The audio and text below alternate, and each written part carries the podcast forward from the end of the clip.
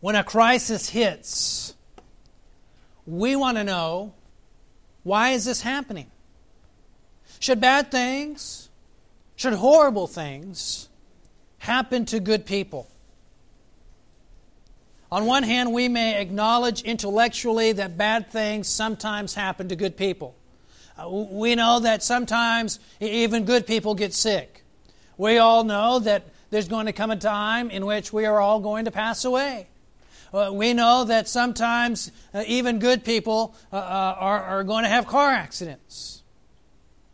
We know that there are bad things that sometimes happen even to good people, and yet we wrestle when we face different crises in life. On the other hand, sometimes we wrestle with uh, what has this good person done to deserve this? Especially when something tragic, something that's absolutely horrible happens to somebody that, that we think is good. We think, look how long this person has served God. Look how long uh, this person has tried to be a good person. Look how long this person has done X, Y, or Z. They don't deserve this. And we wrestle with that in our minds. And as we wrestle with that in our minds, sometimes we begin to guilt up. I shouldn't be having these kind of thoughts. I shouldn't be wrestling with these kind of questions. And so sometimes we lay it on ourselves. What, what do I why am I thinking along these lines? And so we seek to understand how God would do something, or at the very least, allow something to happen to a good person. And maybe even to a bad person. We might wonder that. In recent weeks, several in our church family have experienced great crises of varying degrees. And in the life of a congregation, you're going to have highs and lows. There's going to become times uh, in the life of a congregation where everyone seems to be doing well and everyone seems not to be maligned. But then there are going to be those times in a congregation when it's like everything happens at once. And there's an old saying out there, an old phrase everything happens in threes. I don't know if that's true or not. Sometimes it certainly seems like that. Maybe it's just because when that second thing happens, you start looking around for that third problem to happen. I don't know. But when we see those crises, we, we begin to wonder why is this happening? And as it happens within a church family, we want to know how we can help others. How can we explain this? How can we encourage someone who's going through a crisis? And one place that we can turn is to the story of Job. If you have your Bibles this morning, please be turning the Old Testament to the book of Job. And some of you have heard me talk about Job before, but as we think about Job, I want us to consider what insights we can gain as we look at the opening chapters of Job. I want us to think about how these insights relate to our struggles that we face today. And maybe specifically to some of the things that have been happening within our church family. How can we encourage one another? Think about the insights that we can gain as we look at Job. Job chapter 1, beginning in verse 1. There is a man in the land of Uz whose name was Job.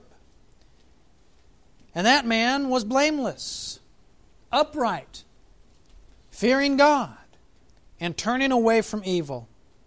Seven sons and three daughters were born to him. His possessions also were 7,000 sheep, 3,000 camels, 500 yokes of oxen, 500 female donkeys, and very many servants. And that man was the greatest of all the men of the East. When we look at Job, the introduction is given to him or given of him that he was a blameless man. He was an upright man. Now, if Job wrote Job, we might think, well, that's pretty arrogant to say, but we have no reason to believe that Job wrote this. This is coming from the point of view of a narrator writing this story. And he says, Look, this is how Job was. He was blameless, he was upright, he feared God, he tried to run away from evil. And it's not just the narrator who says this. Because as we move down into chapter 1, look at verse 8. The Lord said to Satan, Have you considered my servant Job? For there is no one like him on the earth, blameless and upright, fearing God and turning away from evil. God Himself describes Job in those terms. If God were standing before an audience today and describing you, do you think that God would use those terms to describe you? Don't answer that. I'm just pointing out that that's how good, how great of a man Job was. And, and, by the way, he had some great financials to go along with that. Those financials existed in a time in which, in, in an agrarian setting, you measured your wealth not in gold and silver, but in your livestock. If we were writing this today, Job, we might say that he had tons of Harleys, right? Uh, we, we might describe it as, as he had tons of houses. Uh, he had, had many properties. He had many investments. But in antiquity, he had hogs, right? But not those kind of hogs. Actually, doesn't say he had any hogs, but he had sheep and, and all sorts of different livestock. He was a wealthy, wealthy man. And we might look at someone like Job and we might say, well, why does Job have this wealth? Is it because of the kind of man he was? His greatness in terms of his spirituality is not only described by the narrator in those terms, but also demonstrated in what Job did. We're told of his sons gathering together. It says on their day. Most scholars presume that to mean on their birthday, although it doesn't specify their birthday. But they would have great feasts. And look what Job would do in verse 5 after those big parties. When the days of feasting had completed their cycle, Job would send and consecrate them, that is, his children, rising up early in the morning and offering burnt offerings according to the number of them all. For Job said, Perhaps my sons have sinned and cursed God in their hearts. Thus Job did continually. And so Job said, Look at my adult children. They know how to party And their party, and I want to make sure that they haven't sinned against God. They haven't cursed God, and so I'm going to get up first thing in the morning and I'm going to go sacrifice for my children to make sure that their sins are forgiven. That's how God fearing Job was. He wanted his children to be right with God. That was his number one goal in life. I want my children to be right with God. I want to be right with God. and so that's the type of man that Job was. But as we look at Job and we look at his wealth and we look at his faith, someone might ask the question what was the source of his wealth? Is the only reason Job was faithful to God is because God had blessed him with all that wealth? Or you might flip the question and say is the only reason that God blessed Job with all that wealth is because Job was faithful to God. Which came first, the wealth or the faith? The faith or the wealth? That was Satan's question. Satan wants to test Job's integrity. He wants to test Job's faithfulness. He wants to find out why Job is as faithful as he is? Will he break if all these blessings that God has given him are taken away from him? Job has his heart, his faith, his integrity tested by Satan. Notice verse 6. Now there was a day when the sons of God came to present themselves before the Lord, and Satan also came among them. The Lord said to Satan, From where do you come? Then Satan answered the Lord and said to him, From roaming about on the earth and walking around on it. The Lord said to Satan, Have you considered my servant Job? For there is no one like him on the earth, blameless and upright, an upright man, fearing God and turning away from evil.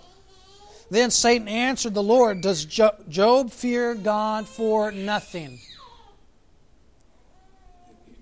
Have you not made a hedge about him and his house? and all that he has on every side. You have blessed the work of his hands, and his possessions have increased in the land. But put forth your hand now and touch all that he has. He will surely curse you to your face. What's Satan asking God? What is his proposition before God?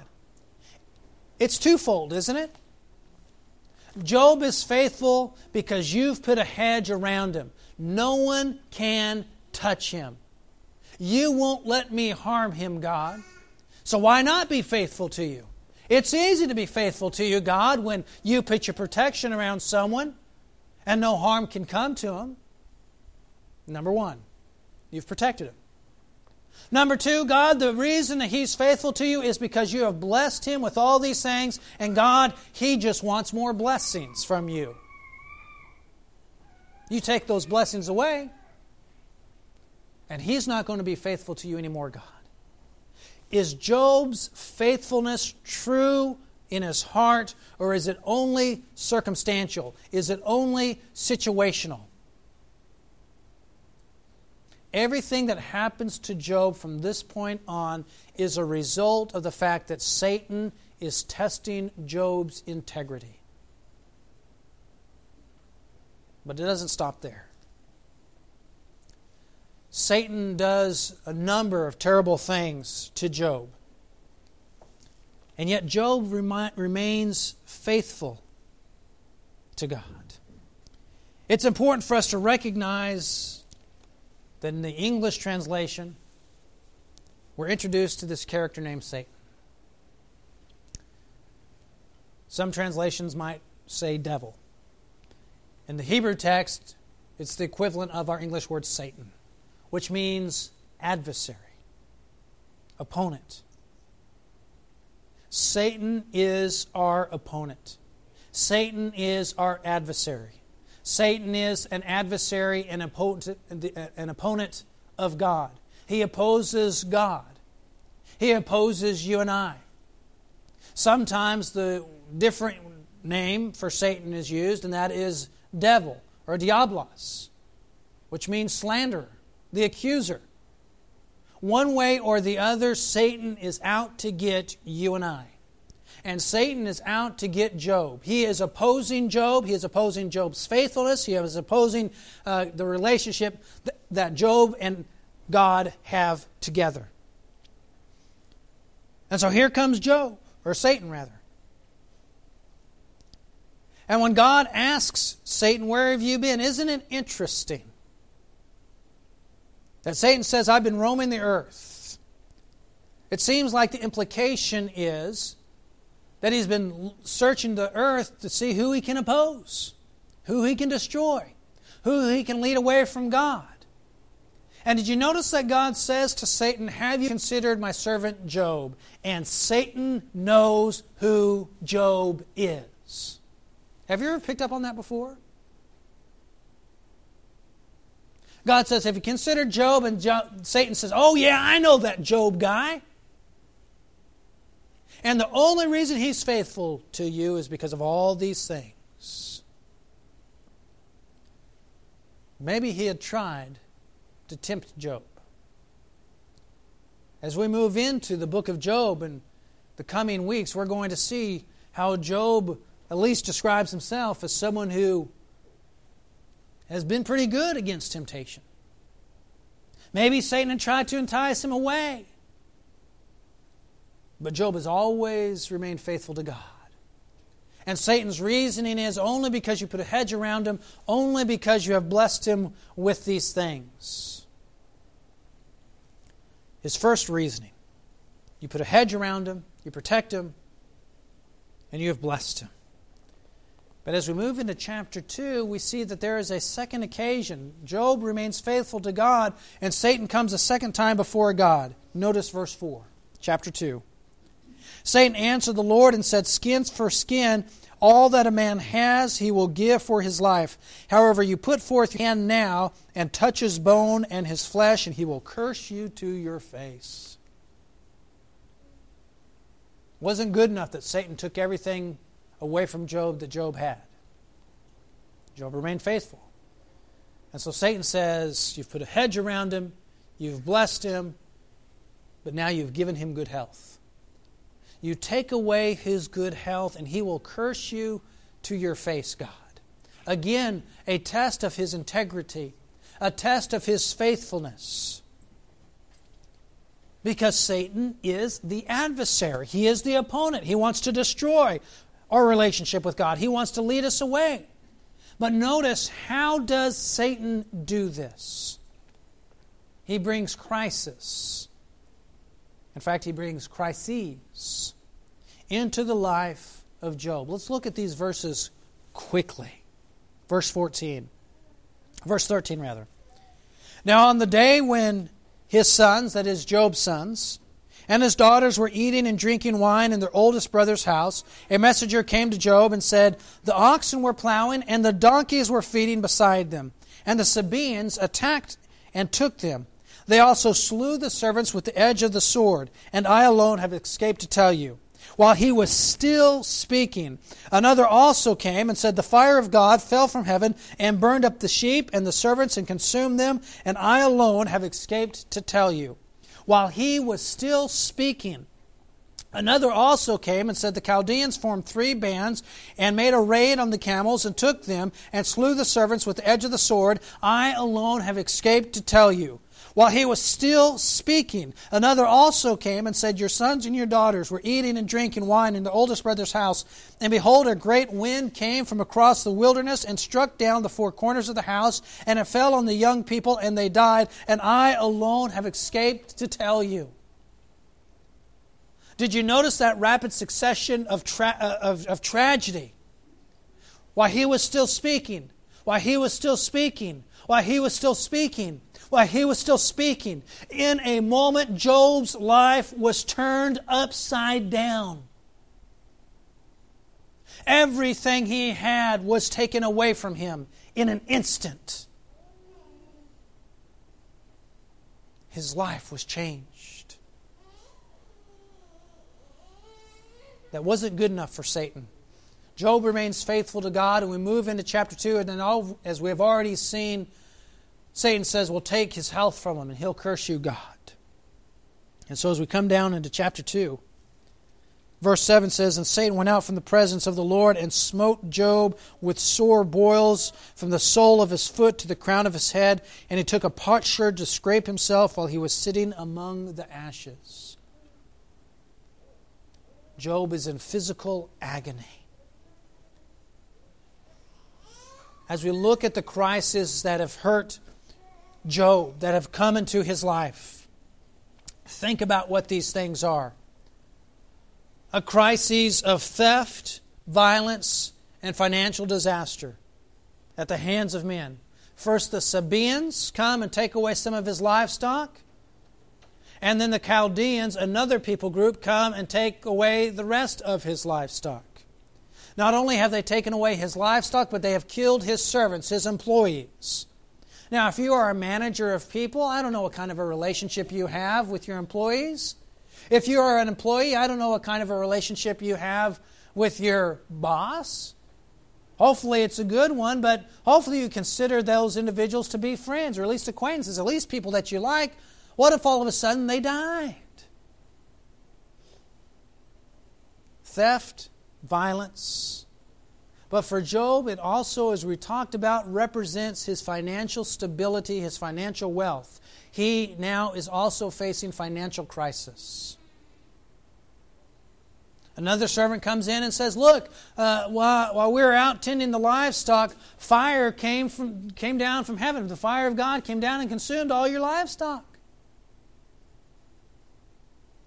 I don't know if that was a volcanic event or lightning that they're describing here. But natural disaster took away some of Job's wealth, some of his employees. But then another servant comes and says, A storm came across the wilderness and blew down the house where all your kids had gathered together for a birthday party and killed all your kids. Maybe it was the same storm that brought lightning, if it was lightning that we read about the first time. Do we know anything in Texas about storms that produce lightning and winds that can blow down a house? What kind of crises can we face in life? Violence at the hand of somebody else? Theft? Financial crises? natural disasters. And then Job lost his health. Do we ever face medical crises in our lives? Those are all crises that we face, and Job faced them all. In quick succession, he faced them all. And he was suffering. And he was suffering because of what had happened. Who's responsible? Who caused Job's suffering? This gets at the heart of the book of Job. Could you say that nature and man caused Job's suffering? Certainly. Mother Nature, we might say, storms, perhaps a volcano, I don't know. Men, the Sabaeans, the Chaldeans. You, you could look and say this was caused by men, this was caused by, by the natural order of things. Did God cause Job to suffer? As you look carefully at the text here in chapter 1 and 2, you do get a sense that God, at least in some sense, takes responsibility for what's happening to Job. Look at chapter 2, verse 3. The Lord said to Satan, Have you considered my servant Job? For there is no one like him on earth, a blameless and upright man, fearing God, turning away from evil. And he still holds fast his integrity, although you incited me against him to ruin him without cause. God says, You incited me against him to ruin him without cause. In what sense did God or was God incited to ruin Job? Did God make these things happen to Job? Or did God allow these things to happen to Job? Look at chapter 1, verse 12. Then the Lord said to Satan, Behold, all that he has is in your power. Only do not put, your for, your, put forth your hand on him. So Satan departed from the presence of the Lord. Look at chapter 2, verse 6. The Lord said to Satan, Behold, he is in your power, only spare his life. Then Satan went out from the presence of the Lord and smote Job. So, who's actually doing the harm to Job? Satan is. But God is allowing Satan to do this. In that sense, you could say, and apparently God makes the statement himself, I have been incited against him. But it's not God that's actually doing it, it is Satan. Again, twice, God says, He is in your power. You know what's interesting about that statement? He is in your power. What's interesting is that God limits what Satan can do. Only do not put your hand on him. Chapter 1, verse 12. Chapter 2, verse 6. Don't take his life. God limits what Satan is able to do. And Satan makes no qualms about it. Satan is submissive to God's power. But God allows these things to happen to Job. In synopsis, we see that God allowed things to happen, but he limited what Satan could do. Satan inflicted these things on Job, but he used men and nature to do it. Man, the evil of man, became a tool for Satan. The natural order of things and the devastation that can come through the natural order of things became a tool of Satan. These are the insights that we find as we look at the story of Job. There's one other thing we need to consider, and that is that Job is not privy to anything in this backstory. We have the ability to look at what the narrator tells us of Job, and we know what's happening to Job. But Job doesn't. And yet, Job keeps his faithfulness to God. Look at chapter 2, verse 8.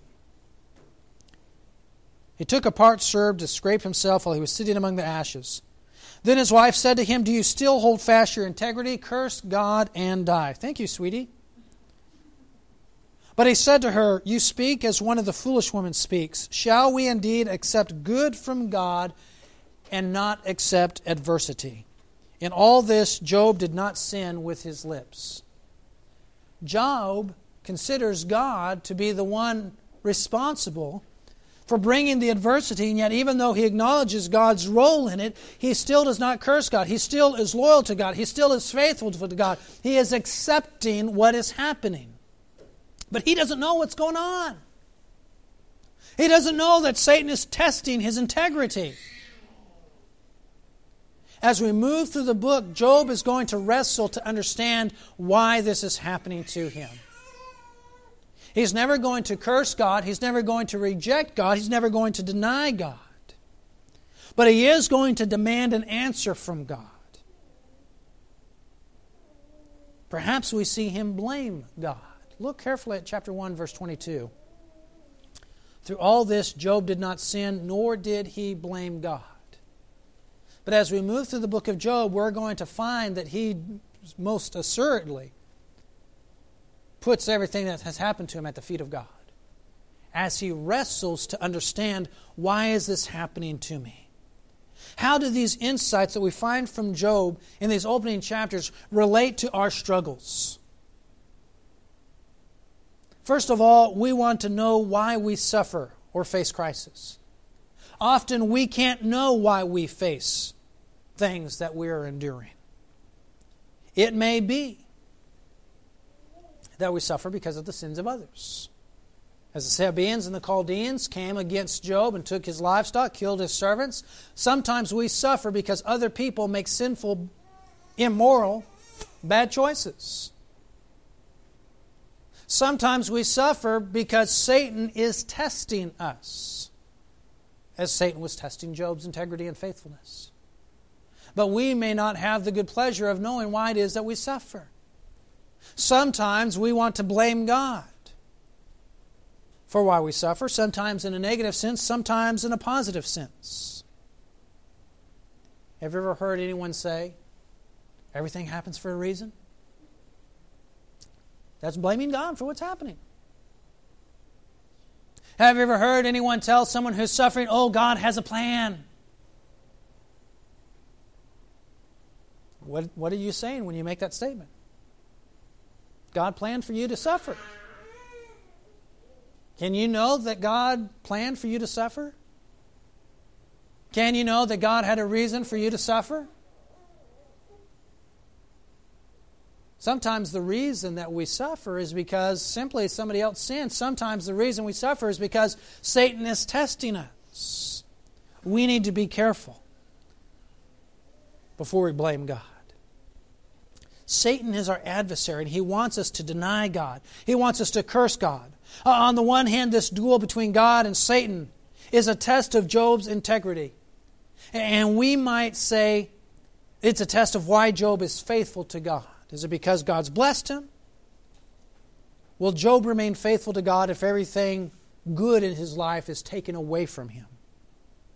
On the other hand, is there any doubt of what Satan's ultimate goal is? If not implicitly stated, God or Satan wants Job to move away from God. And when we face struggles and crises in our lives, we need to understand that there is an opponent who wants to use those crises to draw us away from God. And that's his plan. And we may or may not be suffering as a test of faith. We may just be testing, be suffering because of somebody else's sin. Maybe we are suffering because of our own sin. But Satan wants us to move away from God. As we face financial crises, relationship crises, health crises, we wonder, where is God? We're going to see Job ask that question. God is silent in this portion of Job, allowing a choice for Job. What are you going to do, Job? And yet, God is not free from acting. He limits Satan's work. Eventually, he's going to restore Job, not as a reward, but because he loves Job. And God loves you. And he limits how Satan is able to touch your life. So, with those insights in mind, how do we encourage others? We need to avoid cliches which seek to solve a problem which we may not understand. We need to avoid saying things like everything happens for a reason or God has a plan because we don't know what those things are. And that can reap coals on somebody's head. We need to avoid cliches which minimizes someone's pain. Job was suffering. It was okay for him to voice his misery as he suffered. We need to avoid advice that leads to doubting God. But we do need to show love and concern for others. We face crises in life, and we may wonder why we face those crises. As we face those crises, we want to know why, and many times we cannot know why. Often it is because Satan is our adversary and he's seeking our spiritual harm. We need to remain loyal to God because he does see and he does care. And we need to rally around those who suffer and let them know that God's love is always present for them.